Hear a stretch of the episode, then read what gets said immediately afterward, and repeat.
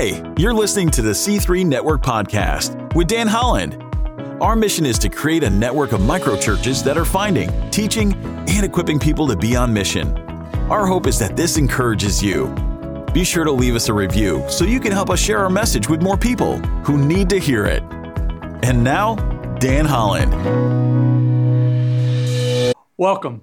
We're continuing our series called Live the Life. And that's the goal, right? Not simply just to read the book or to hear a preacher, but to live the life. Now, each week we've covered a lot of ground. This week, I wanted to slow us down for a bit and I wanted to ask you some questions. This is thinking time. Let's push pause, if you would, and look at a scripture that we've seen, but maybe we've missed. In fact, for those of you who've never memorized a scripture, that's all about to change. By the end of today, you will know a verse of scripture. Now, please take the time to find something to write on because you're going to want to take some notes for later this week to remember some of these passages we're going to be coming across. You remember these? These sort of pictures when you looked at them and all of a sudden there's this 3D image that would pop off the page at you. I think the proper name is, they were called stereograms or, or magic eye. I remember looking at one of these in the mall. They used to have them in most of the malls, and you'd have little kids and other people looking at the picture and saying, Cool. Can you see it? I wasn't getting it. I would cross my eyes and people would try to coach me on how to see the picture and I just wasn't seeing it. But you ever have, did you ever see finally see what they wanted you to see? Wouldn't that exciting? And when that happens, you try to coach everybody else. Hey, come here look at this. This is really something. And you're so passionate about it, and maybe, maybe they're not getting it. Well, that's sometimes how the Bible is. You know, people read the Word of God and maybe there's times where you've read the Word of God, maybe there's a passage you've read a dozen times, but then suddenly, pow, wow, you get it and you have an insight. Well, this happened to me years ago with this passage that I'm going to share with you today, and I hope that that same thing happens to you today. Go to Ephesians chapter 5, verse 20. We looked at this last time, but he says this always giving thanks to God the Father for everything in the name of our Lord Jesus Christ. You ever read something and you felt like, what? Really? I mean, is Paul crazy? Always? Everything? Always giving thanks for everything? That just feels impossible. I mean, maybe it's a nice idea to shoot for, but that is not possible, is it? Now, you think about this. Get your mind around this big idea. God created you with the capacity to be thankful always no matter what. I received an email from a man after I taught on this very passage years ago, but the subject line read, Be thankful in all things. And he wrote in part, Dan, I know the Bible says that I should be thankful in all things. I think that I'm a very thankful person. I know that I'm merely a mist, mist that appears for a little while and that God is almighty and I'm not supposed to question him. That being said, what kind of person would be thankful for tragedy that befalls them? He then shared that his son, who committed suicide, uh, he asked, How could I be thankful for that? That's what he asked me. And he went on to say he's learned to accept his son's suicide, that maybe there was a purpose behind it he doesn't fully understand. But he ended up asking, Please help me understand this. Be thankful in all things that the Bible teaches. I so want to be. You know, it's not easy, but I'll say it again. I believe God created you, me, all of us with the capacity to be thankful always, no matter what. What is capacity? Well, capacity means that it can be, it's possible. Think about an acorn. Inside of an acorn, everything you need is there for a tree, a big tree. I mean, they can live up to 800 years and grow up to 70 feet tall, and in fact, some cases taller. Needs the right ingredients, though dirt, sun, water. It's the same with us, though. God has put inside us all that we need to do what he asks us to do. You know, he wouldn't ask us to do what he cannot help us do. But maybe you say, you don't have a reference point for my life. You don't understand the hurt and the pain that I'm in or that I've been through. Or, or maybe you just flat out say, this is just not true. There are circumstances in life that are horrific. Yes, evil, painful, some even incomprehensible circumstances. Perhaps, like me, whenever you read this, you're thinking about your circumstances. We ask, how do I give thanks given my circumstances? Let's talk about what's in the Bible about being thankful. You know, first, a thankful attitude is a sign that I am content, and contentment is a sign that I am loving God. Now, here's a thought. In regard to God, there is a practical test to know whenever I am to know when I'm loving God. It's this. I am to love God enough to be contented. So, do I love God enough to be content? This is something that's easy to understand, it's difficult to live. When I lack proper contentment, either I have forgotten that God is God, or I have ceased to be submissive to Him as God. Now, one of the tests to the, to the extent to which I am loving God is this a heart giving thanks at any moment is one of those real tests of the extent to which we love God at that very moment. You see, if the contentment goes and the giving of thanks goes, if I'm no longer thankful, then we're not loving God as we should in that moment. This inward area is the very first place where we lose true spirituality. The outward response is always just the result of it. This is why, in the letter to the Ephesians, before Paul tells them how to live the life, he calls them to embrace the blessings of being in Christ. I have some questions. How content are you? See, if contentment is a choice to love God, then is discontentment also a matter of choice? So, how thankful are you? Now, think about what your life would look like within your current circumstances of family, work, if you were to love God so much that you were able to give Him thanks from your heart always. Now, there's some strong words to us from the Bible to remind us that this is God's own standard for Christians. Ephesians chapter 5, we read this in the previous weeks, verse 3 and 4. This is what he says. But among you there must not even be a hint of sexual immorality or of any kind of impurity or of greed, because these are improper for God's holy people. Nor should there be obscenity, foolish talk, or coarse joking, which are out of place, but rather thanksgiving. So the giving of thanks is the contrast to the whole black list in this verse. Thankfulness is the antidote for some of the sins that we struggle with. That's what he's saying here. Ephesians 5:20 is even stronger though, of course, always giving thanks to God the Father for everything, or if you're reading the Revised Standard, for all things in the name of the Lord Jesus Christ.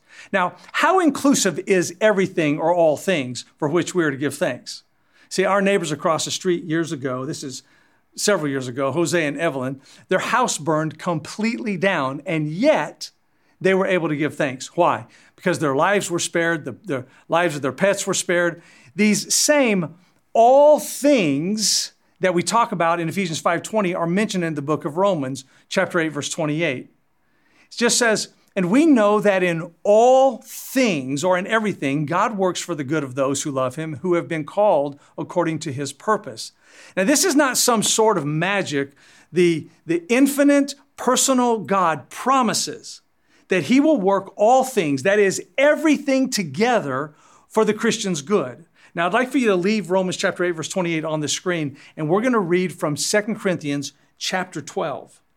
2 Corinthians chapter 12, verse 7. Now, as you're thinking about Romans chapter 8, verse 28, I want you to listen to these words because sometimes it feels like, and we think that we have it so much worse than the Apostle Paul. We think he has no idea what I've been through.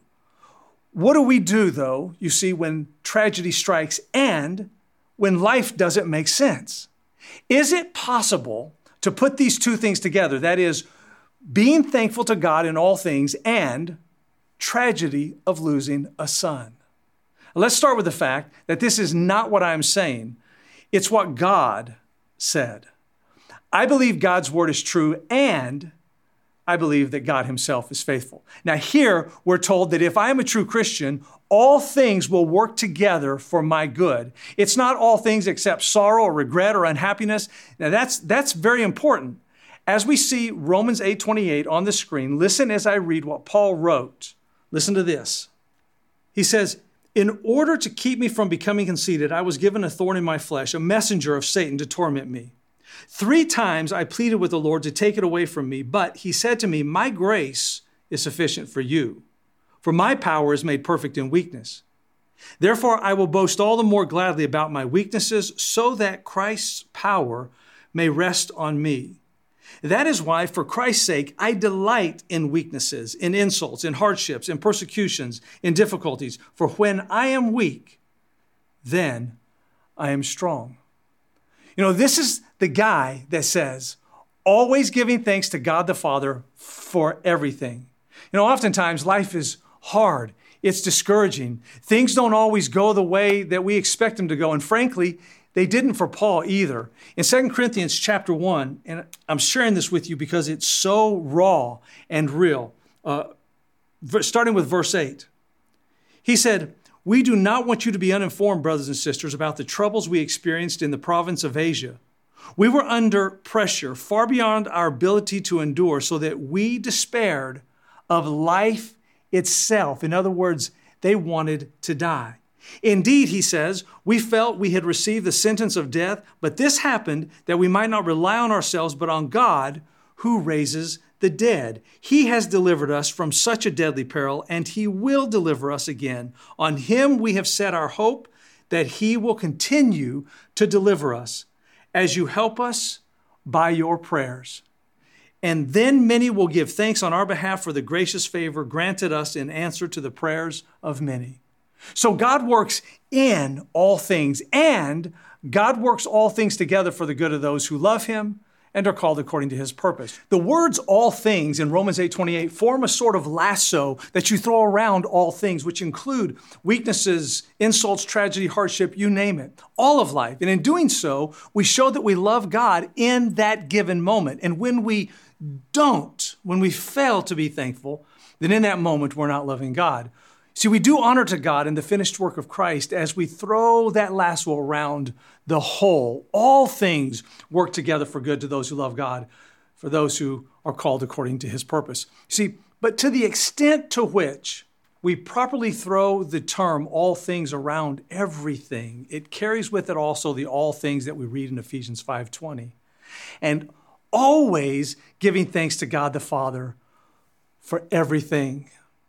We cannot separate these two. The all things of Ephesians 5:20 is as wide and all-encompassing as the all things in Romans 8:28. It must be giving of thanks for all things. This is God's standard. Philippians deals with this also. Philippians 4:6 when he says, Don't be anxious about anything, but in everything or all things by prayer and petition, with thanksgiving, present your request to God. Do not be anxious here means do not be overcome by care or worry in anything, but rather through prayer and supplication with thanksgiving, let your requests be made known to God. Of course, this is a statement concerning prayer in contrast with worry. But at the same time, it carries with it that direct command to thank God during the prayer of everything.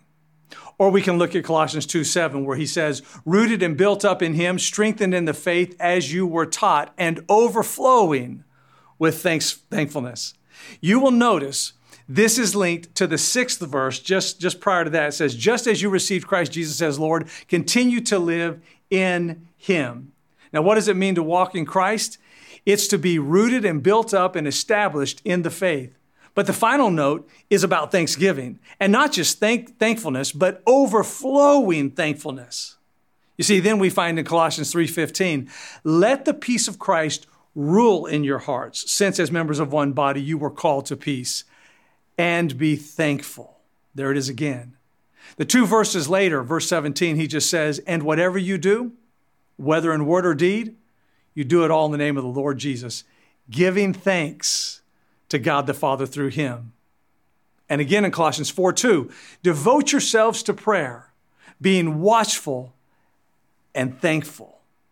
1 Thessalonians 5:18, give thanks in all circumstances or for all things, for this is God's will for you in Christ Jesus. Surely, there's one thing that's clear as we looked at those passages. God says to us, in everything or all things, give thanks.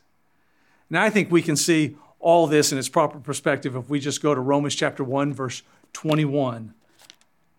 For although they knew God, They neither glorified him as God nor gave thanks to him, but their thinking became futile and their foolish hearts were darkened. You see, this is the central point here. They were not thankful. Instead of giving thanks, their thankful, their thinking rather, became futile and their foolish hearts were darkened.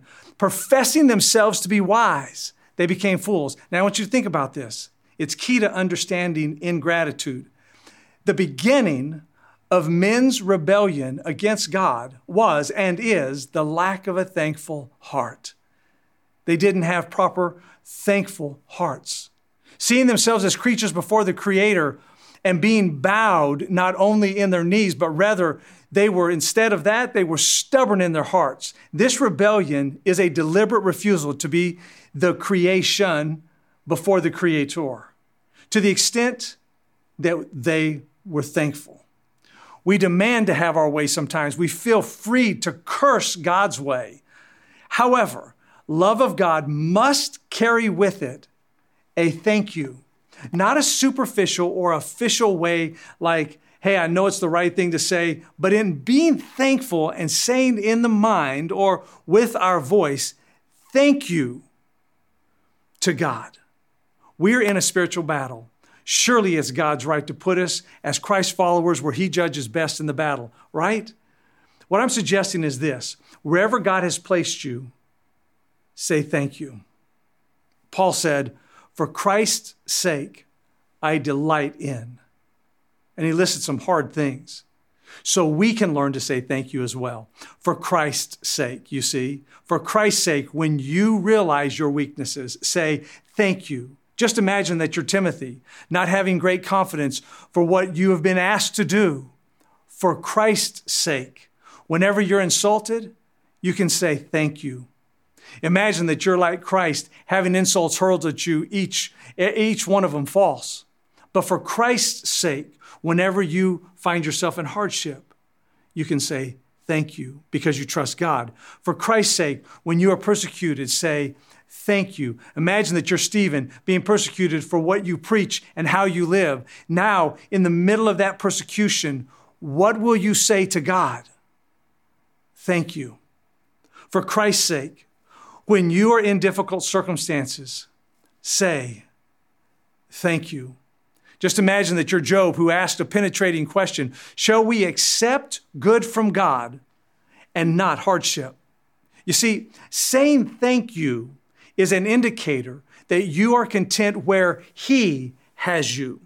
And your contentment says to God, I love you. This is why the scripture teaches in Romans 8 37, in all things we are more than conquerors through him who loved us. Or 2 Corinthians 9, verse 8, God is able to make all grace abound to you, so that in all things, at all times, having all that you need, you will abound in every good work. Or how about Ephesians 1:11? In him we were also chosen, having been predestined according to the plan of him who works out all things, everything in conformity with the purpose of his will. Philippians chapter 2 verse 14 do all things or everything without complaining or arguing so that you may become blameless and pure children of God without fault in a crooked and depraved generation in which you shine like stars in the universe. Now those passages make it clear that whatever God has you in you can and should say thank you. Thank you. But when we choose discontentment and contentment leaves the house, thankfulness is close behind because thankfulness only comes from contentment and contentment only comes from trusting and trust is based on loving God. To love God is to trust God. To trust God is to be content where He places me. And when I am content and I can always give thanks to God the Father for all things, for everything but only when I'm content. You see, in order to reach your full capacity, that's going to require that you set your hope in God and in Him alone. The most thankful people in the world are those who have been where you are, and then God delivered them. They're thankful. I love 1 Chronicles 16 34. He says, Give thanks to the Lord, for He is good. His love endures forever. See, in the end, my job is to live up to my potential because God has given me the capacity to be thankful. How about we just declare this? I'm going to accept my circumstances. I'm going to adjust my attitude to trust God. The things I can change, I'm going to change. The rest, I'm going to leave in His hands. We have so much to be thankful for. Let me ask you some personal questions. You can answer them to yourself. Are you living life to your full potential? Are you using the capacity that God gave you to be thankful?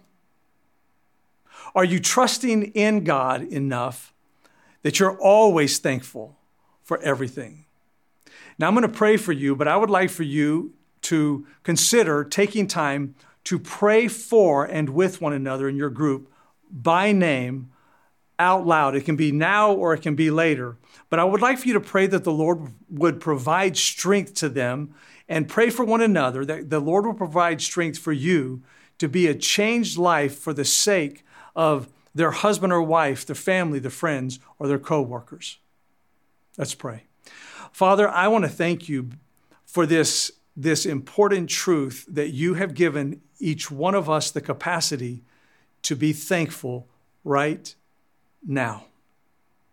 And my prayer, Father, is that each one of us will live our lives, not just in this moment, but certainly in this moment, but for the rest of today and tomorrow, whatever time you have given us. I pray, Father, that you will help us to be thankful to you first and that that gratitude would spill over into the relationships that we have.